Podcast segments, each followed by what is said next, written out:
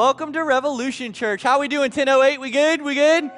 I'm excited you're here. Thank you so much for being here. My name is Randy. I'm the pastor here at Revolution Church. I want to kind of give you a setup as we move into this discussion of don't put Jesus first this year. I want to tell you a little bit about last year and kind of what God had been doing in my wife and I's heart.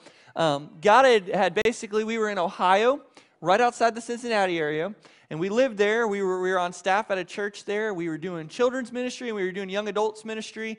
Our family was there. Our environment was awesome. We had job security. God had done a great work. We had two very successful ministries, and we couldn't have been happier. Life was going really well.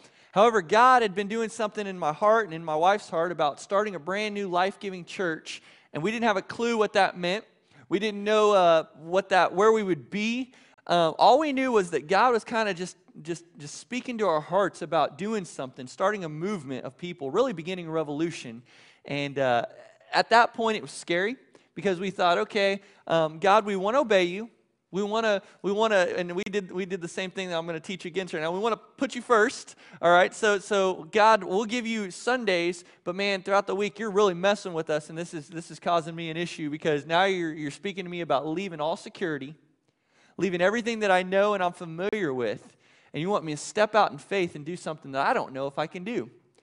And it was through a process of prayer and really trusting in the Lord, really expressing faith, and really many times God will have us take that leap before he'll give us all the answers. And so we didn't have many answers to how we were going to figure this out or what we were going to do or if we were even capable of pulling something like this off. But we jumped and took that leap of faith and we said, God, we're going to be willing to go wherever you would call us to go. And we firmly believe with all of our hearts that God had spoke to us about moving down here January 5th of last year. Today is January 5th. 2014. So it's been exactly 1 year since Amy and I moved. And man, I got to tell you a little bit about it. It was scary, bro. Because when you move your family into a new environment, 16 and a half hours away from everybody that you know, all familiarity, all your family. I have two small boys. At the time, they were a 1-year-old and a 3-year-old. They're 4 and 2 now. And it was scary to take that leap of faith and just trust in the Lord that he had something for us. But I'm just so blessed today that 1 year later I can look out and see your face. That God knew what he was doing. Imagine that. The creator of the universe knows what he's up to. And so it took some trusting, and it took us really stepping out and believing some things could be possible that we didn't know would be possible. But here we are today, and we're excited about next Sunday. Next Sunday, we're doing a series called New Year's Revolution. And basically, we're doing a soft launch to our church. And April 6th, we're going to do a big grand opening here at this building. And we're going to watch God do some pretty incredible stuff. But I think it was funny. Last night, we went out and passed out some of those postcards, door to door and on some windshields and some cars. And that was the exact same thing that we were doing last year. Last year, we moved down, and that next Saturday, I immediately started getting some postcards out into the neighborhood, and we started inviting people door to door, which is always scary because, you know, I don't like when people knock on my door, and I'm sure that they didn't like that I was knocking on their door. But my scenario was, listen, we're a family of 4. We've just moved into the city that's huge, and nobody knows why we're here. Yet I believe within me that God has told me to come to this area in McKinney. With that being said, we made these probably what we thought were really cool, but they were probably kind of cheesy at the time, invites to a Super Bowl party. And we would just literally go and introduce ourselves to our neighbors and say, hey, we're going to be having a Super Bowl party. We want you to come and eat with us. You're probably going to be watching the game anyways. By the way, how many people are going to watch that game in the freezing cold weather? Man, it's like, how many degrees is it under? Zach, where are you at, bro? How many degrees? Negative 30-degree football game today. It's supposed to be the coldest football game ever played ever, so you guys got to watch it. It's going to be awesome. I'm glad I'm not doing that right now, all right? But somebody paid to go sit there and watch that game, so that's hilarious. But aside from that, we were inviting everybody to the Super Bowl party. And so we were going door to door, and we didn't know if anybody would show up. And lo and behold, that day, with us being nervous, 37 people came to our door, and we invited them in. We didn't know them. They were like, hey, introduce me to somebody. And I'm like, dude, I don't know who these people are. You know, it's like, I don't have a clue. And so when we're inviting you guys to do a Super Bowl party this year, it's kind of a spawn off of how we started what we have today. None of this would have been possible had we not just taken a leap of faith. Now, rather than maybe even go door to door, I'd invite you to invite your family, invite some coworkers, invite some people that you know, and try to get them to come out to the Super Bowl party. They're going to probably be watching the game anyways. What we want to do is we want to sponsor you. We'll provide some food, some drinks. We'll make it fun. And there's just a couple guidelines that we want you to follow. We'll give you all the details. So if you want to sign up for that, put that on your communication card today. Why I'm telling you all that is simply this, because at that day when those 37 people came, we then decided, hey, we need to invite them back to what we're going to just call a little small group study. And we were going to go over a book called Crazy Love. That book is all about the immense love that God has for us. And with that being said, we ran into two atheists that came into the party, those atheists meaning people that don't believe in God. And they said, Randy, I don't know if you want me to come. I'm an atheist. And I said, bro, you need to come. And he was like, dude, I've never had anybody invite me back after I tell them I'm an atheist. You know, all the churches are kind of like, hey, yeah, okay, whatever. And then they just don't invite me. And I'm like, no, dude, I want you to come. And that happened. We had a girl. It was actually my next door neighbor. She was an atheist. And she kind of the same story. She's like, are you sure you want me? And I'm like, yeah, I want to hear, you know, all your thoughts and opinions about this book. Just tell me whatever you think. You're not going to hurt our feelings. We just want to know about it. Want to know what your perspective is on all this. If I can learn something, I'm all about learning. And so I'll never forget that day because it was a monumental day. 20 people came back to the little small group, and I was thinking to myself, God, you're up to something here. I knew none of these people a couple weeks ago, but you placed me in this environment with these people for a reason.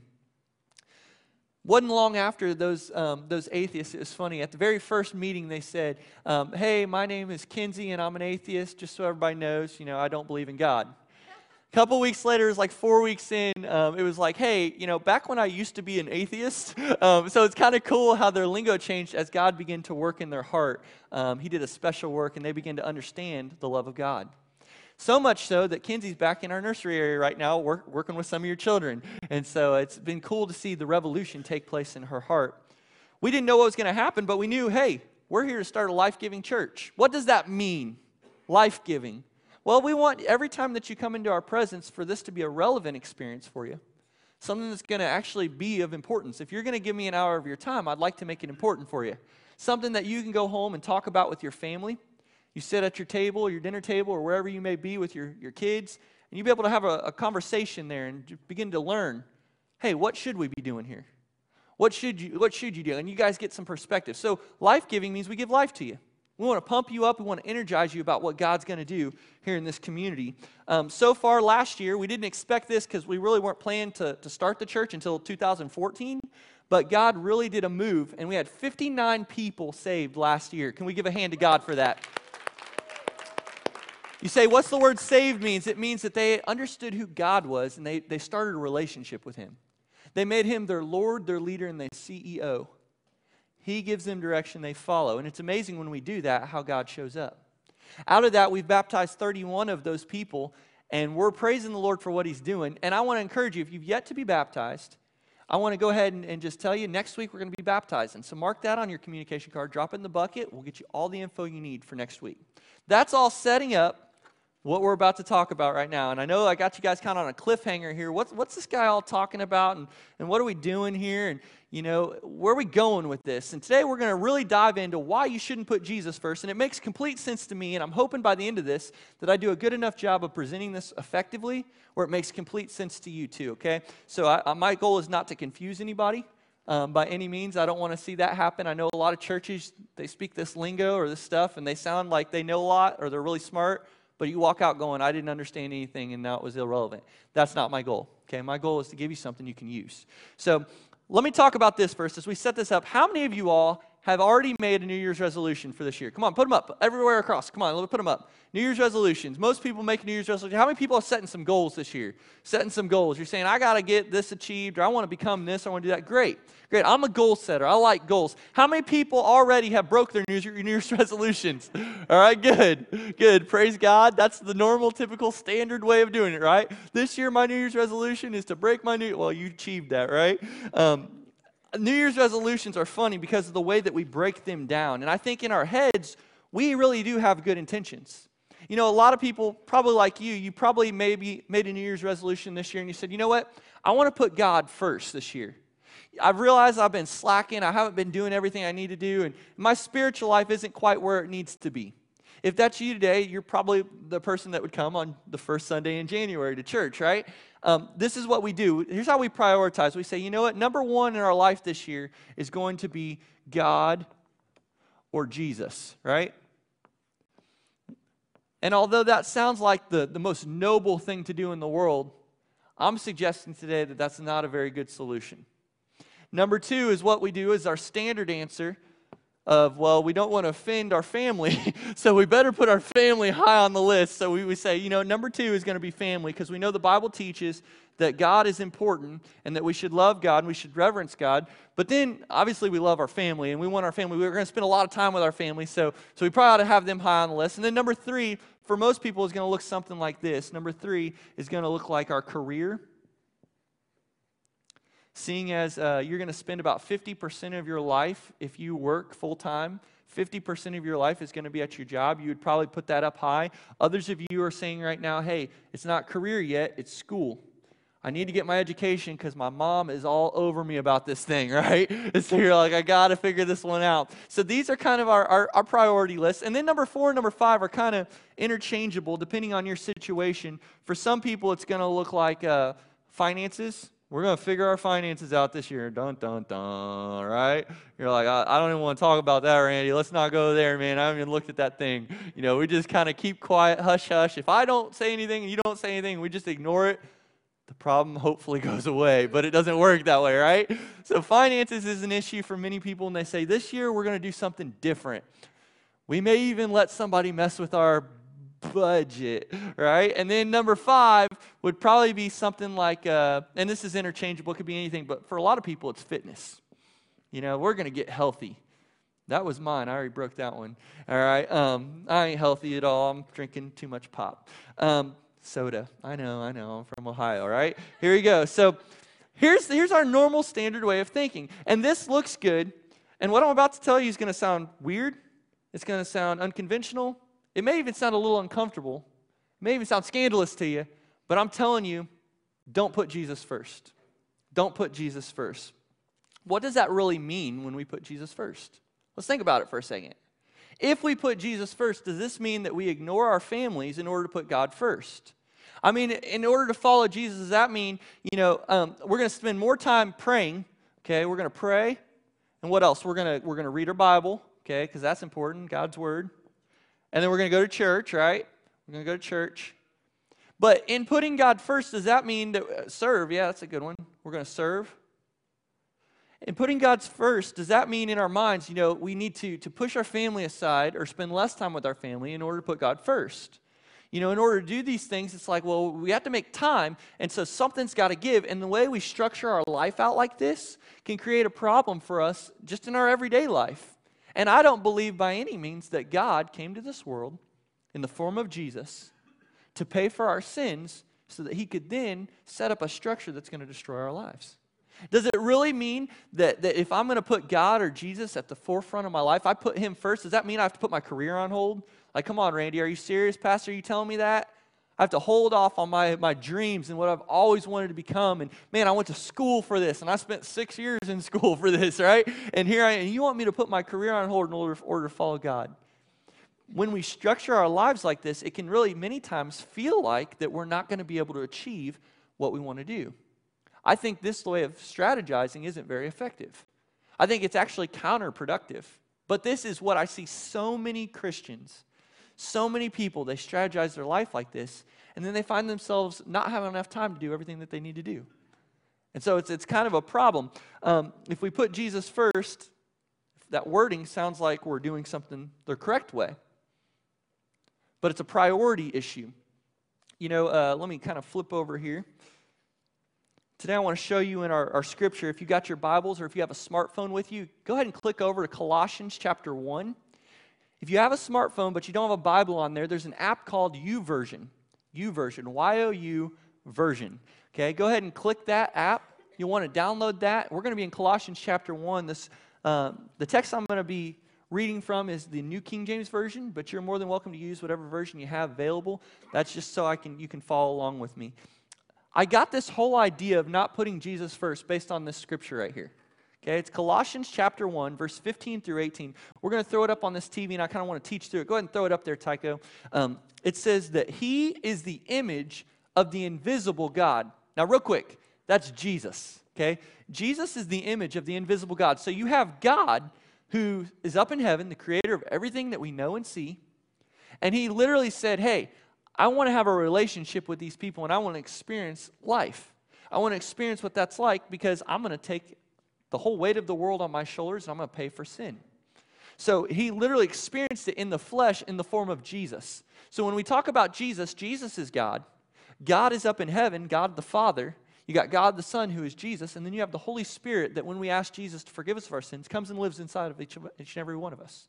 Okay, so that's kind of the way that works. God the Father, it says Jesus is the image of the invisible God. He's the one that we can see. We can identify with. He lived here on this earth. He was here. He's kind of like God in a bod, all right? So you can kind of remember it that way. Jesus is God in a bod. So you got the image of the invisible God. He's the firstborn over all creation. Man, he's kind of way back there, okay? Like the firstborn of all creation. He created everything, the very first. There was no before him. He was the first. Verse 16 tells us this. For by him all things were created that are in heaven and that are on the earth, visible and invisible, meaning there's stuff that we don't even know about. Like he's a deep God. Our human minds can't even comprehend all the things that he's created because there's stuff that's completely invisible. Whether thrones or dominions or principalities or powers, all things were created through him and what? And for him. Did y'all catch it? All things were created through him and for him. He's the owner, ruler, creator of it all. Verse 17 says this, and he is before all things. Before there was, anything is before, all right? Before all things, and in him all things consist. Go ahead and keep going. And he is the head of the body. Who's the body? The people of the church, right? The body of Christ. He is the head of the body, the church, who is the beginning, the firstborn from the dead, that in how many things? In some of the things, right? In a few of the things. No. It says that in all things he may have the preeminence. In all things, in other words, he may get the glory. Now that's very important that we understand that in all things. So here's what I'm suggesting to you today. We really need to change the way that we're ordering our lives this year. Instead of Jesus, then our family, or Jesus, then our career, Jesus, then our health or our finances or whatever it is that you'd fill in the blank. What if instead of Jesus first in your life this year, you put Jesus in the center of your life this year? So then all things he may have the glory. So in other words, it's not God, then my family, or God, then. It's God in my family. See the difference there? See, it's not God, then my career. It's God in my career. So it's not, I'm going to live for God today on Sunday. And a lot of people do that. It's funny the way that people think. They're like, okay, I got to get Jesus in here somewhere. So we strategize. Looks like they have the group gathering their thing, the church thing on Sunday. So I'll go on Sunday, and then we can just boop, check that one off for the week. And now we move on to all these things. Totally neglecting the fact that we need to have God in the center of all that we do. Does that make sense? That makes sense? Good. We're moving along. When everything revolves around Jesus, he not only becomes first in order, but he becomes the center of our whole world. Everything that we do focuses on the filter of, does Jesus want us to do this or does Jesus not want us to do this? And here's the great thing. Jesus is not out to get you. Jesus is not mad at you. You're right. Jesus is not mad at you. And that's important for us to understand because Jesus wants the best for you. And when you live your life according to keeping him in the center of your world, it's amazing how things work out so much better. I'm not going to tell you your life is perfect because it's not. Many times God allows us to go through things that we'll never understand. We'll never understand on this side of heaven. When we get to heaven, we'll understand some things. But I'll say this, I would rather live this way under the filter of what God would have me to do as the center of my world rather than any other way, because I've seen the other way. Man, I counsel all those people the other way, and they have it bad. And it's like, if I can get them to understand to put Jesus in their families, to put Jesus in their finances, Jesus in every aspect of their life, their whole world changes. We got those shirts that say, Jesus revolutionized me. And the key to that is putting Jesus in the center of everything that we do. So if you're taking notes on the back of your little worship guide there, there's a spot for you to do it and to take a pen. Here's kind of the main point for the day. It says, don't put Jesus first. Put him in the center of everything you do. Don't put Jesus first. Put him in the center of everything you do. Let's say it on the count of three together. Number 1, 2, 3. Don't put Jesus first. Put him in the center of everything you do. I believe this message will change the way that we do everything if we apply it. I said that last week. I said information without application leads to no transformation. It's information with the application that leads to transformation. So we have to apply this stuff. Kind of share a story with you about me growing up. I was a preacher's kid. My dad's a pastor. I'm known as a PK, all right, pastor's kid. And I was the one, you know, painting on the walls and doing stuff I wasn't supposed to be doing in the church. And I was just good at it because I was probably there early and stayed probably late. So I was like ripping stuff up and cutting stuff. And it was like, that's just what I did. I was a pastor's kid, all right? We're not perfect. But it's funny, the different generations, how ministry looks. You see, for my dad being a pastor, his generation, his parents, they had a whole different structure behind how to serve God, how to be a good pastor. Growing up for me, it looks a lot different than growing up from my dad. You see, in order to be a good, godly pastor in that generation meant that you kind of had to do this. You had to say, God comes first.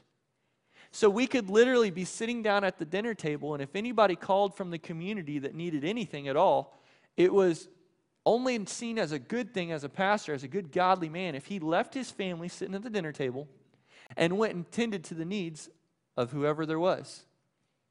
Now that sounds good because it's like, hey, God comes first and then family. I almost think that they came up with this whole structure. I don't know that, but I'm pretty sure, because here's what would really happen.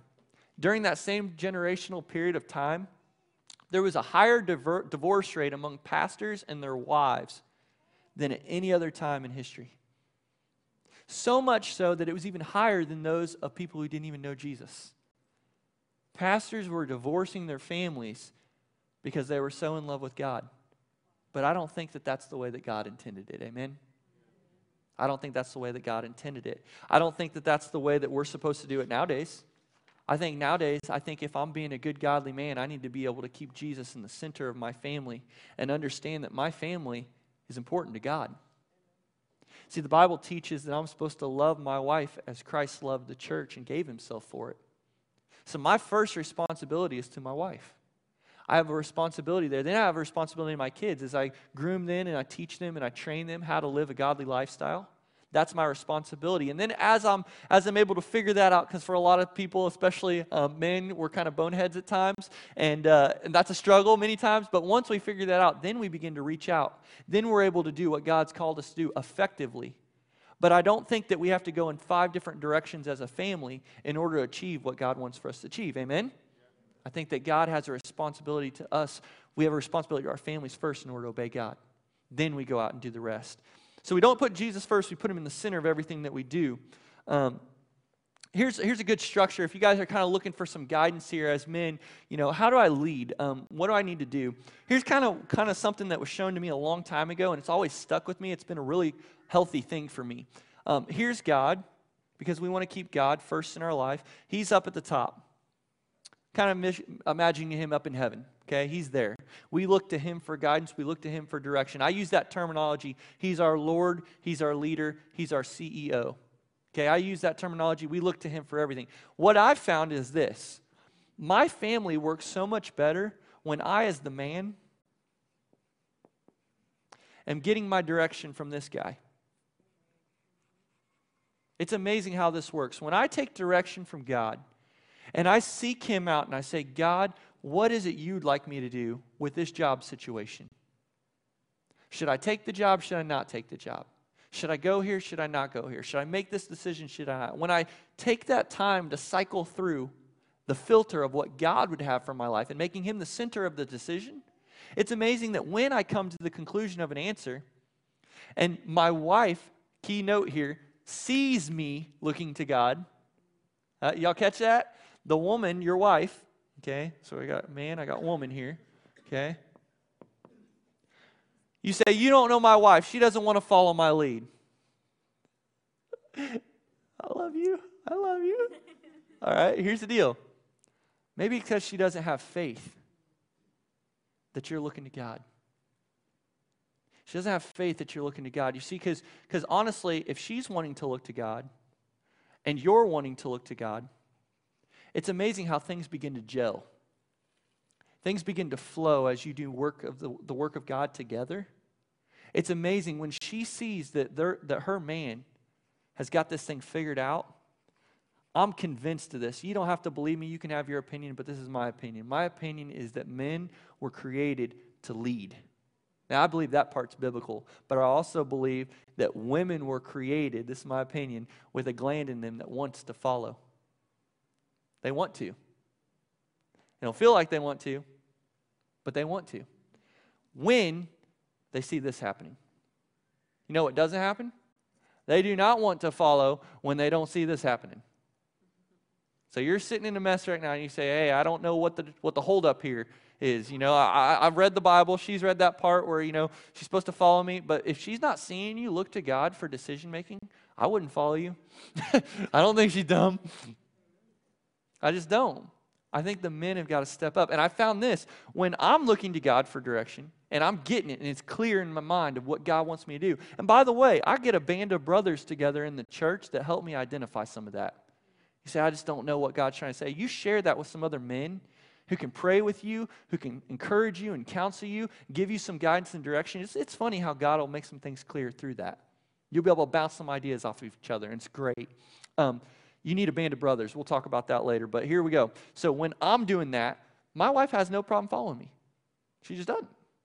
We work together doing the work of God. Here's what else is cool. I got little ones. Y'all got little ones? Y'all got little ones? Yeah? You're like, I don't know. I'm tired. They woke me up, right? Here's the deal. It's cool to lead your family whenever you're running this structure because here's the deal. They don't have any problem following when you're leading. Now, here's what a lot of guys do. You want to go to church, son? You're like, no. You want to get video games all day? Yeah. All right? That's not leading. That's not leading. You lead by saying, here's why we're doing what we're doing. Let me tell you why we're going to church. Let me tell you why it's important. You know, a lot of guys, you need to go home today and you need to have a group meeting, family meeting. And you say, listen, we got to get our life on track. You may say, even I don't even have all this thing figured out yet. I don't have all the pieces together. Which men, you think you got to have it all together before you present something. But you just need to be open and honest with your family and say, listen, I don't have it all figured out yet, but I do know that we need to start this. We need to start this. And then you say, you know what, kids, here's why we're going to do it. And you begin to break some things down. We focus on putting Jesus in the center of our walk. When it comes to church, we're not coming for selfish reasons. You know, what style of music they have? Are the people friendly? Do I like the lighting? Is the pen working? No, it's not working. It's been in a truck all week, all right? No, it's not working. It's not right. It's cold outside. Those are all selfish motives to come to church. When you come to church, though, is this about you or is this about God? Because if it's about God, it's about us coming to the church to present back to God worship and praise and honor and reverence for who he is. So there's a difference there, but we do it together in our lives. We just work together in the ministry, and it's amazing how it works. And I want to kind of give you an example. For some of you guys that come to Revolution Church, and you know some people here, I hope this connects to you, because I want to recognize a couple people, and I could recognize a lot more, but I just picked a couple families I think are doing a phenomenal job with this. And that would be the Garrettson family, Garrett and Shay, with their kids, Reed and Red and Price. I think they're doing a phenomenal job showing them by example why they're in church. Because they're not coming and saying, hey, we just love to set up all this pipe and drape and all this lighting, and we have to carry all this stuff in, and it's just wonderful. We get to do it. Their kids are like, what? You know, we don't like that. But here's the deal. They've obviously done something right when they explain to them the reason why we're involved in the work of God is because lives have the opportunity to be changed week after week. When you explain that to your children when you explain it to them, it gives them an opportunity to connect to the vision of why you're doing what you're doing. They need an answer to the why behind the what. You know what I'm saying? Jeff and Garrett, I think, are doing a phenomenal job with Tycho and Taryn. All of their kids are involved in not only setup, not only teardown, but they also help in the children's ministry. Tycho's an intern. I just think that they're doing a great job. I want to give them a hand. Can we give them a hand real quick? I think they're doing great. You guys, I honor you today.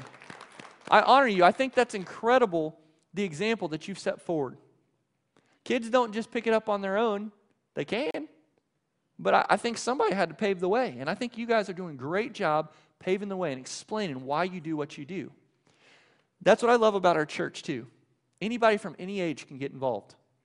See, it wasn't like the 18 and up, they're called to be the church. We're all the church. We're all the church. So I think it's cool that we just allow anybody to do that. So I want to challenge you in some things. Do you come to church, and does your family come to church out of selfish motive of what you desire, what you prefer, what you want, or is this all about Jesus? See, because you can almost put church on here, number 6, and then say, I'm putting Jesus here, but then I have my preference of what I want. I'll put him first, but then, you know, I get to do whatever I want in church. Or you just put him in your church. See, God's here right now. He's here right now. Some people are experiencing him right now. Others of you aren't. You say, how's that possible? See, here's the deal. When your heart's ready to receive God and you come in with an open spirit and you say, God, whatever you have for me today, I want to receive it. Here's the deal. God ain't hiding from you. He'll give you what you need today. He'll give you what you need today. Those that are hardened heart and they are closed off, they're not going to get what they need. You're going to walk out of here unchanged. And here's the deal. It's not God's fault. It's your fault. Okay? Just want to clear that up. When it comes to your family, let me kind of give you some other stuff here. Is Jesus the center of your focus when it comes to your family time? Is he the center of your focus? Does he dictate how you talk, what you listen to on the radio, where you go, what you post on Facebook, what you tweet about? Is he dictating that stuff? Or is your family watching you really destroy your own testimony of how God's created you to live?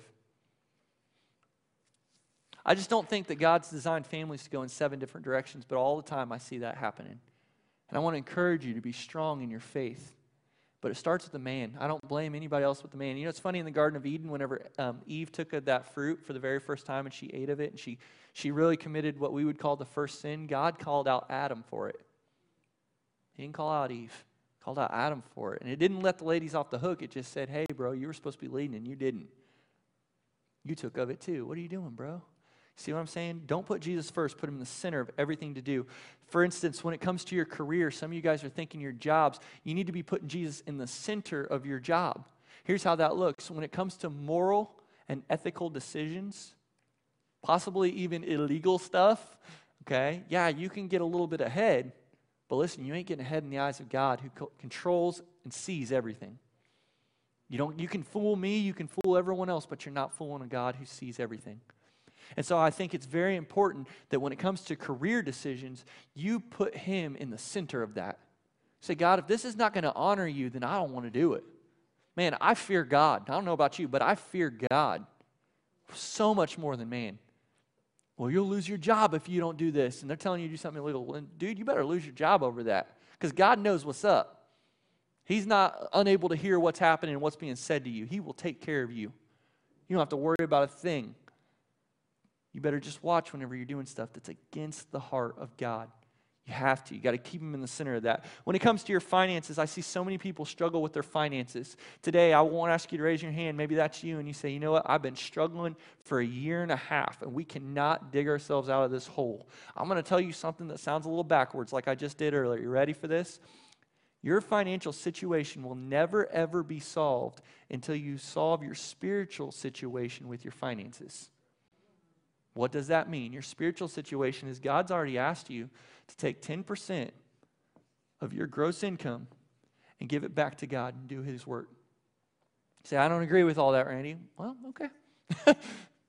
That's fine. It's not what I want from you. It's what I want for you. And that's what you got to understand.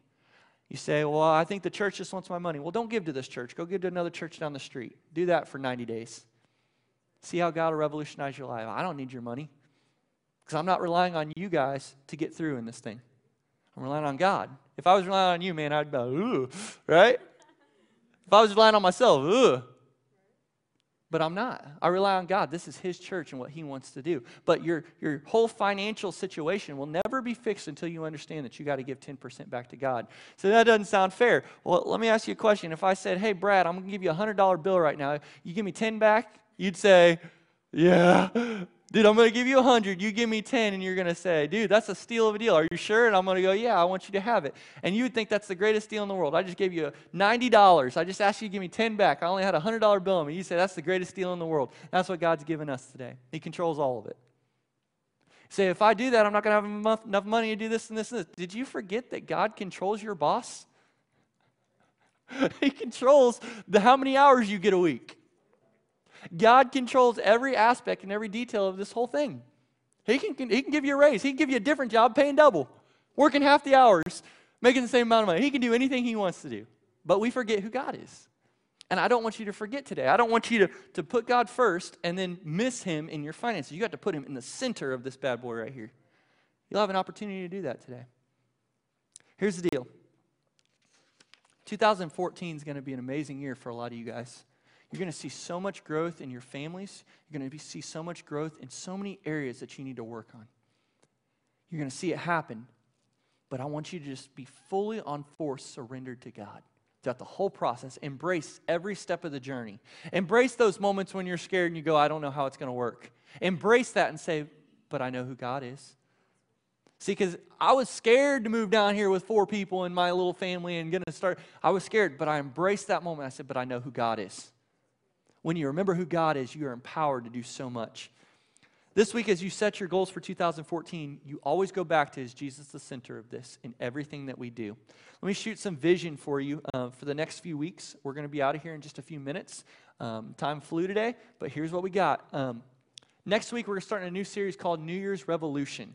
We're going to be doing a soft launch, and we invite you to come back with us. If you're a guest, please come back and check us out what we're doing next week. It's going to be an exciting time. This whole idea of this series is not just to give you this introduction to don't put Jesus first, put Him in the center. It's to focus on different areas of your life. So here's what we're going to do. Next week, we're going to talk about revolutionizing your life. We're going to talk about revolutionizing your family, your finances, your friends, your community. We're going to go in the 6-part series and just break down some of these things and say, how can we put Jesus in the center of our family? How can we put Jesus in the center of these things? How can we make this happen? What action steps do we need? Today's kind of like an overview. Don't just put Him first. Put Him in the center of everything you do. So hang with us the next 6 weeks. Keep coming back. Keep learning. Keep growing. As we grow together and do life together, I'm just convinced that God has something very special for you, just like He had for me. We're going to, after that, be doing a marriage series. It's going to be 4 or 5 weeks long, and we're going to be enhancing everyone's marriage. Whether you got a marriage that's struggling, whether you got a marriage that's great, you need to be a part of this with us, because this marriage series is going to help you grow closer together. It's going to enhance everything that you got. You got something good, we want to get you something great. We're a life-giving church. We give life to people. I hope you're energized up and you're ready for some of this teaching that's going to be relevant to you, that's going to change you. Overall today, though, the very best thing that I can do within the next 5 minutes right now to just give you the best I can is to introduce you to the one that changed my life. To introduce you to the one that changed my life. His name is Jesus. Let me talk to him about him for just a couple minutes. This is what Jesus is all about. All right? God is up in heaven. Let's draw him right here. Got God. God is here. He's perfect. Never done anything wrong. No limits, no bounds. Visible, invisible, He created it all, right? You got us who are over here. Wow, that's a weird you, all right? We look weird anyways, all right? So there we go. You got us, you got God. Now there's a separation that's happened. It's kind of like this. You got this here, and you got this here. There's this little separation. Leads down there. We all know what that is, right? H-E double hockey sticks. Whoa. All right. Not good, right? Not good. Now, here's the deal. Satan's whole mission in this world is to keep you separate from God. If he can keep you from being in church and hearing the word of God taught, like what we did today, he'll do that. And ultimately, what happens to you when you die is you end up going to hell. Now, I don't want that for you. I know what the Bible teaches and I know what it says. And the Bible says that he's made a way through the power of the cross to bridge the gap between us and God. The power of the cross, man. Let me tell you about the cross for a minute. The cross is where Jesus died. The Bible teaches that all of us are sinners. I'm not exempt, even the pastor. Daggone it. We're all sinners, meaning we all do stupid things, right? Can we all say amen to that? We all do stupid things. Amen, right? Don't nudge anybody, all right? All right. Amen. We all mess up. Romans 3:23 tells us, for all have sinned and fall short of who God is. Meaning there's separation here. Sin is in the way. Now here's what I love about God. He doesn't just say, hey bro, you got a problem for us. You better figure that out. That's an issue right there. You got some sin on you and that's going to separate you from me. Dude, I hope you can figure out. I don't know what you're going to do about it. That's not what God did. See, God gave us His Word, the Holy Bible, to teach us how to bridge that gap and what He did. What I love about God is it's not about what we have to do to get to Him. It's about what He did to get to us. See, when He came in the form of Jesus, God in a bod, He came here, God in a bod, and He died on this cross. Now, His death paid for our sin. The Bible says, for the payment of sin in Romans 6:23 is death. We all have to die. Now, either you're going to die on your own and you're going to go to hell. Plain as day, all right? Plain as day. Or you can accept what Jesus did on that cross when He died for you. And you can let His death, I don't have no room, His death pay for your sin. I say it every week because it's important. You can accept His death paying for your sin. It's the greatest gift in the whole world. The best thing about this whole message is that you can't go to no tomb and lay no flowers down on this guy. He ain't there anymore. See, because 3 days later, my guy was more powerful than anything I've ever heard of. He kicked the tomb door wide open, and boom, he rose from the dead. He's up in heaven, and we can look to Him for guidance and direction in our lives. He doesn't leave us hanging. I love that. Amen? Amen? We thankful for that today? Now, here's the deal. God doesn't want us to be separate from Him, so He sent Jesus on that cross to make it happen. But here's the deal. He's just holding this gift out to you. And it's not just, you know, for people who are over 18. It's not just for men or women. It's for anybody. Anyone that calls on the name of the Lord shall be saved is what the Bible teaches. And that's the greatest promise that we have.